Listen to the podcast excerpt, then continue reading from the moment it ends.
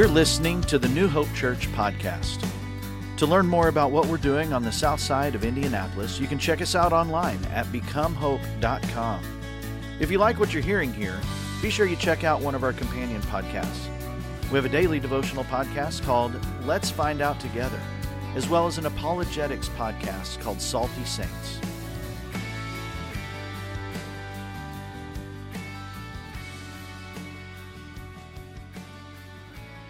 Merry Christmas.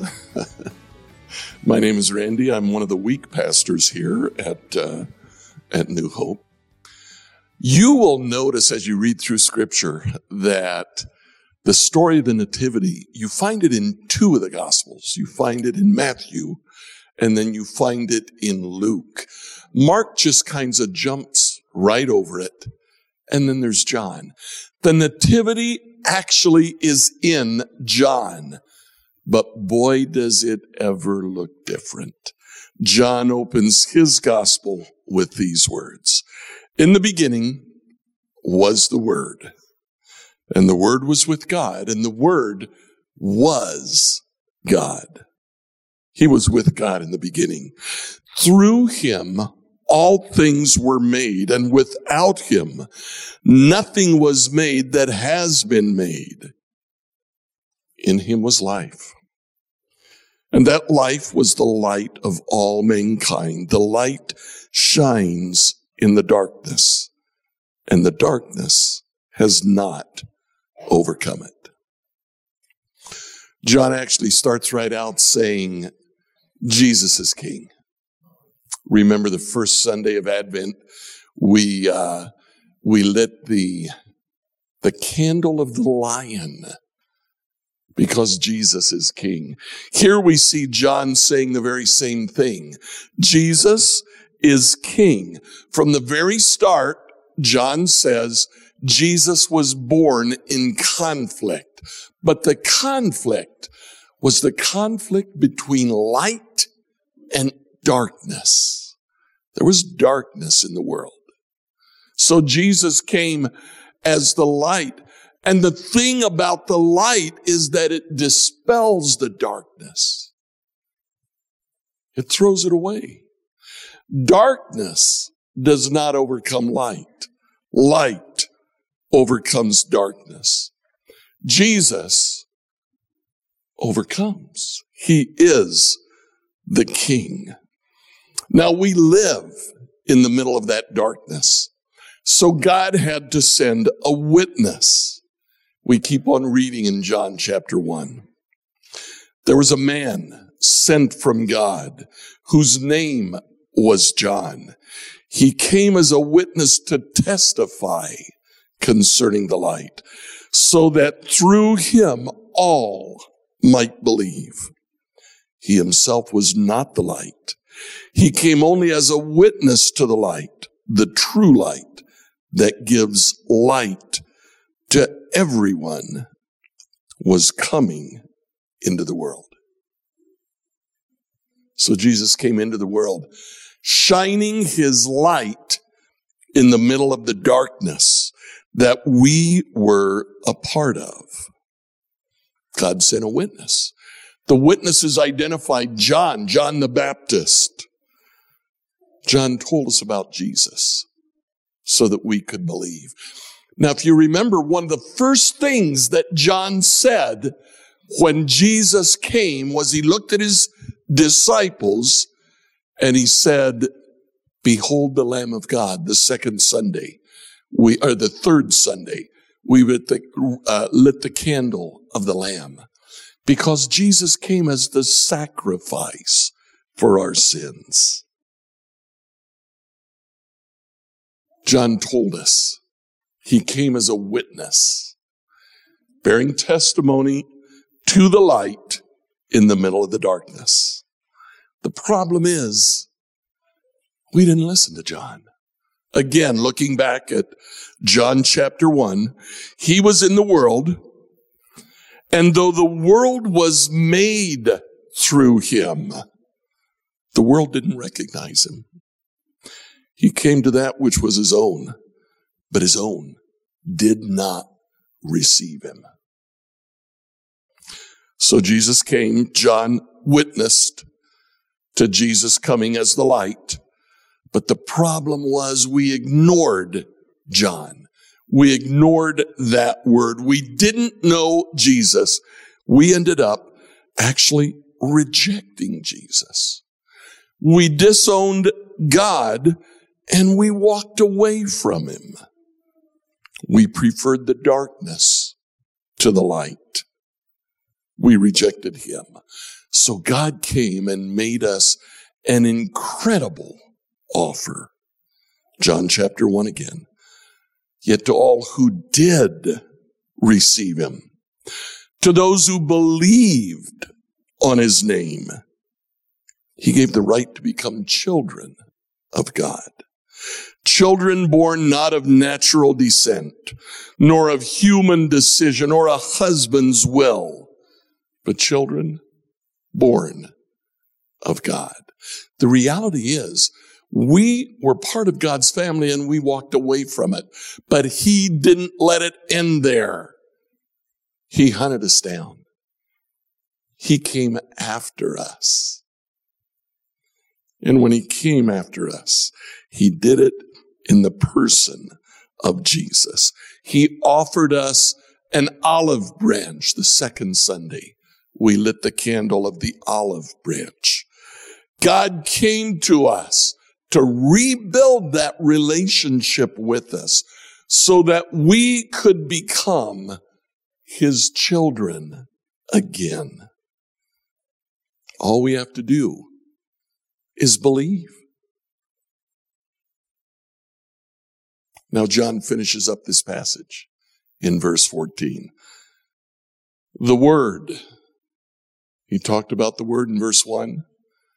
The Word that was God, the Word that was with God, the Word that created everything, the Word, Jesus, God Himself, became flesh. He became one of us. He dwelt among us. We've seen his glory, the glory of the one and only son who came from the father full of grace and truth. Jesus came and he lived with us. He lived with us so that he could bring us back to God. He became one with us so we could become one with him. And as a result, living in darkness, seeing the light, hearing the witness, even when we rejected that witness, God accepted us and he called to us and he said, just believe. Just believe. See the glory of the Son. See his grace offered to us freely and the truth that he brings. This is Christmas.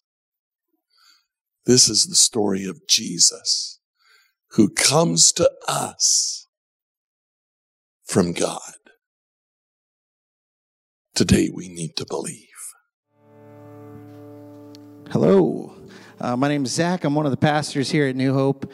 Um, Randy just walked us through all the things that Jesus did for us. You know, we've talked these last few weeks about him being the lamb and that he's the roaring lion, that he's the olive branch, that he is the, the dove that, that changes us, that he is our savior, right? Um, but I want to tell I want to tell a little bit different story today. I want to tell you a story that's from roughly 700 years before Jesus being born. And it's an important story because it's part of the life of Jesus. And today we're talking about the life of Jesus and who he is and all that he did. And this actually comes from the book of Isaiah. It's Isaiah uh, 52, 13 through 15, and Isaiah 53. It says, See, my servant will prosper. He will be highly exalted. But many were amazed when they saw him. His face was so disfigured, he seemed hardly human. And from his appearance, one would scarcely know he was a man. and he will startle many nations. Kings will stand speechless in his presence, for they will see what they had not been told, and they will understand what they had not heard about. Who has believed our message? To whom has the Lord revealed his powerful arm? My servant grew up in the Lord's presence like a tender green shoot, like a root in dry ground. There was nothing beautiful or majestic about his appearance, nothing to attract us to him. He was despised and rejected, a man of sorrows, acquainted with deepest grief. We turned our backs on him and looked the other way. He was despised, and we did not care. Yet it was our weaknesses he carried. It was our sorrows that weighed him down. And we thought his troubles were a punishment from God, a punishment for his own sins. But he was pierced for our rebellion, crushed for our sins. He was beaten so we could be whole. He was whipped so we could be healed. All of us, like sheep, have strayed away. We have left God's paths to follow our own, yet the Lord laid on him the sins of us all. He was oppressed and treated harshly, yet he never said a word. He was led like a lamb to the slaughter, and as a sheep is silent before the shearers, he did not open his mouth. Unjustly condemned, he was led away. No one cared that he died without descendants, that his life was cut short in midstream, but he was struck down for the rebellion of my people. He had done no wrong and had never deceived anyone, but he was buried like a criminal. He was put in a rich man's grave. But it was the Lord's good plan to crush him and cause him grief. Yet when his life is made an offering for sin, he will have many descendants. He will enjoy a long life, and the Lord's good plan will prosper in his hands.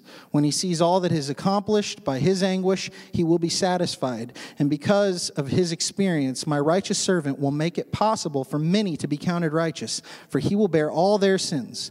I will give him the honors of a victorious soldier because he exposed himself to death. He was counted among the rebels. He bore the sins of many and interceded for rebels. I want to pull out eight concepts of everything we just read. Now, there are more prophecies than just eight in what we just read.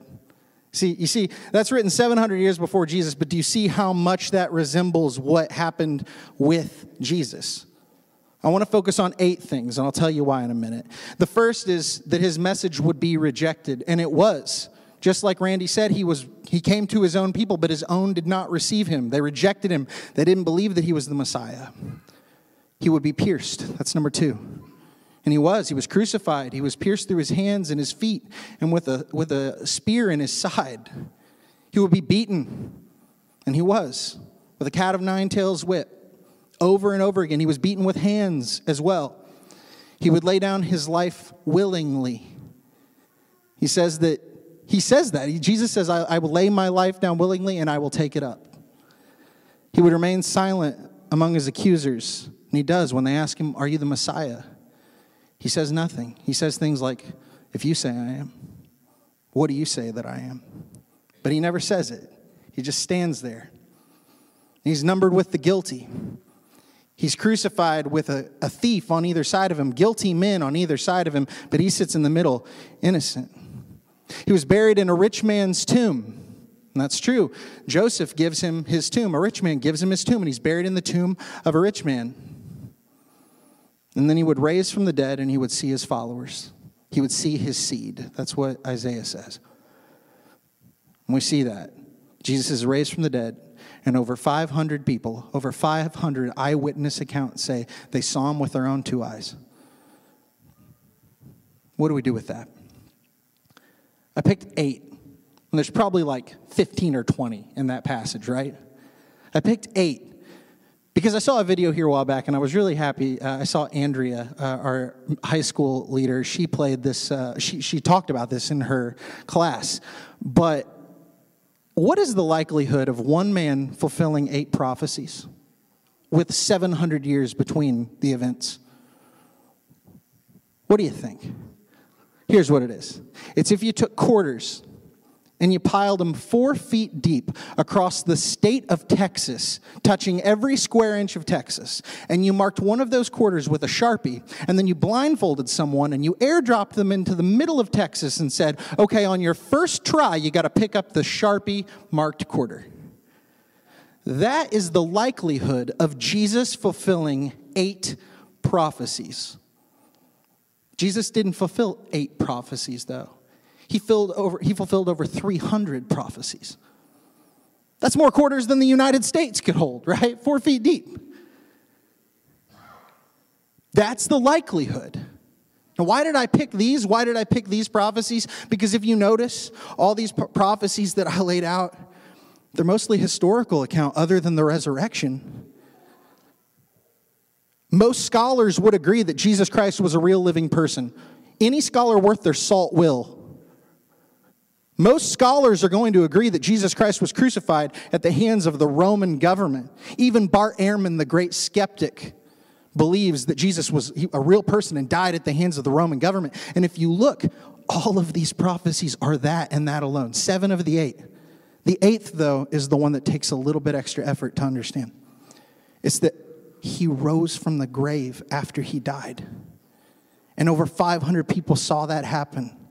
And those 500 people, many of them laid down their lives professing what they saw. Guys, today in a court of law, if you have two to three witnesses, eyewitnesses of an account, that's a verdict. We've got over 500 for the life of Jesus Christ after his death, that he was resurrected, that he lives. And not just that, not just 500 people, that within just a couple hundred years, Rome goes from being the biggest pagan nation on earth, worshiping its many, many gods, and they get rid of all that and they say, no, we're going to worship the one true God, Jesus Christ. And from Rome, the world, the biggest religion in the world. So, the reason I'm saying this, the reason I'm laying out these, these facts for you, is because I want you to to kind of wrestle with that. I want you to kind of wrestle with that and say, I, I, always hear people say this couldn't be, this couldn't be true, that, that there can't be a Jesus, that, that Jesus didn't exist or Jesus didn't raise from the grave. But when you look at these stats and when you think about the fact that all the scholars are in agreement that, that he was real and that he did at least die at the hands of the Roman government, it's almost impossible that that happened in the first place. It's almost impossible to think of the odds that Jesus overcame to do all of these things, but he did them. And so while Randy talked to us about light overcoming darkness, I'm talking to you about the God that overcomes all the odds that are against him. And so this Christmas season, what I want you to ask yourself is is he worthy? Are the facts in his favor? Are the statistics good enough for you? Because here's the deal He's either the God of the universe or he's a liar and a crazy man, and you have to pick. And if he's the God of the universe, then we've got to give our whole lives to him. And Jason's going to talk to us a little bit about what that looks like. But that's what I want you wrestling with just for a little bit here. Who is this Jesus? What do I believe about him? Is it true? And am I going to give my life to him? And I'd like so I have the privilege tonight of telling you a story about a man who just happened to he, he stopped by a, a, doctor's office was not really planning on it but he went in the doctor's you know talking to him and he's like you know what's wrong? What's wrong? And, and he's like well i just i think i'm a moth. Okay well let's run some tests. Let's check this out. So he did some tests. You know what's hurting? What's wrong? You know do you have a temperature? You know all those different things. And comes back and he's like sir i don't I don't see anything wrong with you at all. I mean, I don't, what, what's wrong? And he goes, well, I think I'm a moth. And he goes, well, sir, I, I don't think you're a moth because all the tests show that you're a human. You're, you're a real person. There's no way you're a moth. So why did you really even come in? He goes, well, because your light was on. yeah, let it sink in. Let it sink in. you know, you get, you know, this beautiful compare and contrast out of John chapter one. You get this beautiful exposition of, you know, hundreds of prophecies and I, and then you get, yeah. So sorry about that. You'll understand why here in a few moments. Matthew chapter five, verses 13 through 16 say that you are the salt of the earth. But what good is salt if it has lost its flavor? Can you make it salty again? It will be thrown out and trampled underfoot as worthless. And you are the light of the world, like a city on a hilltop that cannot be hidden. No one lights a lamp and then puts it under a basket, but instead, a lamp is placed on a stand where it gives light to everyone in the house. So, in the same way, let your good deeds shine out for all to see, so that everyone will praise your heavenly Father. We've been lighting the candles of Advent over the last four Sundays. Tonight, we're recognizing the fifth candle, the Christ candle, because He is our Savior.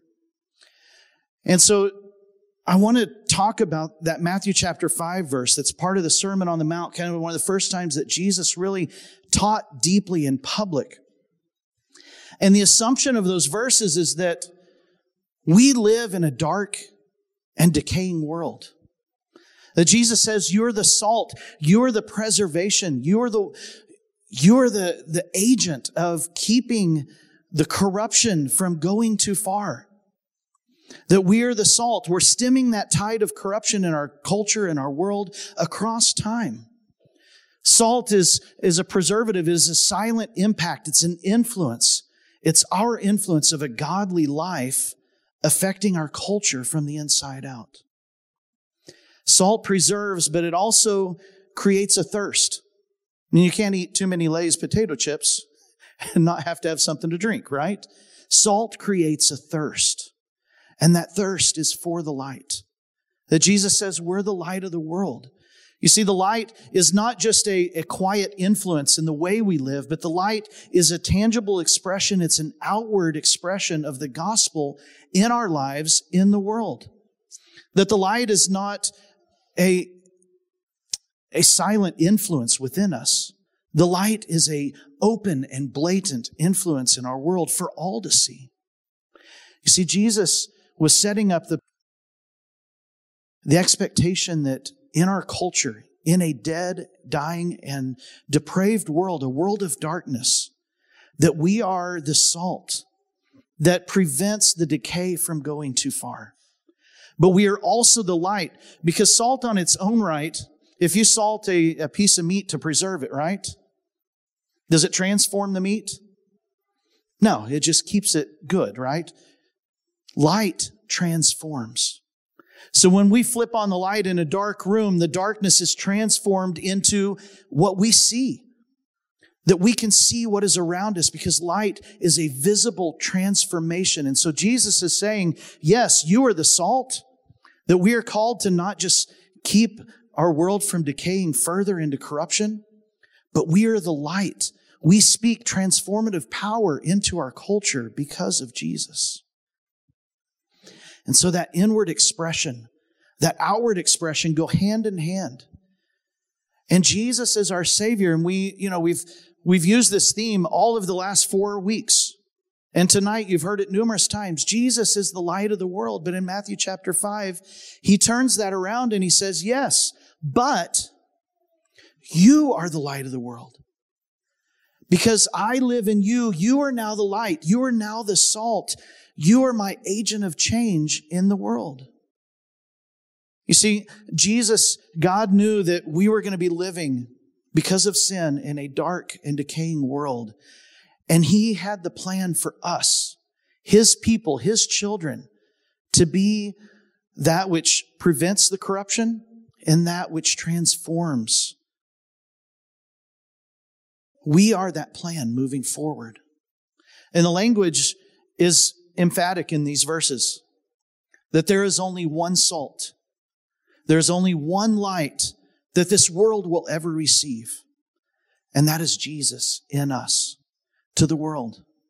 And so that brings us back to them, our vision statement, our mission statement of New Hope, that we want to, y'all remember the words? What are the three words? Live, love, and go. Like who? Like Jesus because we are to be Jesus in every corner of your world. You see, what God has set up is that being the light of the world is not reserved for the famous preachers and evangelists and the influences or influencers of our day, because those people will never have the chance to touch the lives that you touch each and every day. It doesn't matter if you've got 10 followers or 10 million followers. You are an influencer. You are the light of the world, the salt of this earth. And so we can go and be like Jesus in every corner of each of our own worlds. But sometimes I have to confess that oftentimes myself, and I think the church, I think we're really good at being salt.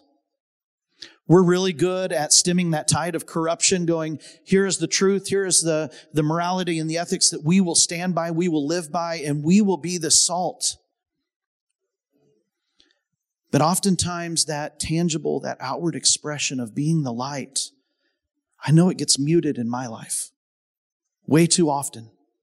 That I want, you know, the way I live, that silent influence in the culture, I want that to be enough, and, and I don't say it enough. I don't let my light shine, as that last verse, verse 15 says, that in the same way, to let your good deeds shine out for all to see, so that everyone will praise your heavenly Father. Our good deeds, the way we speak, should be a part of that. And so I want to be clear that being the light in our world does not mean that we're only trying to affect people's behavior. Because if all we do is we go forth and we, we say, you know, this is the way we need to live, and all of that is just outward expression. Now it's important, right?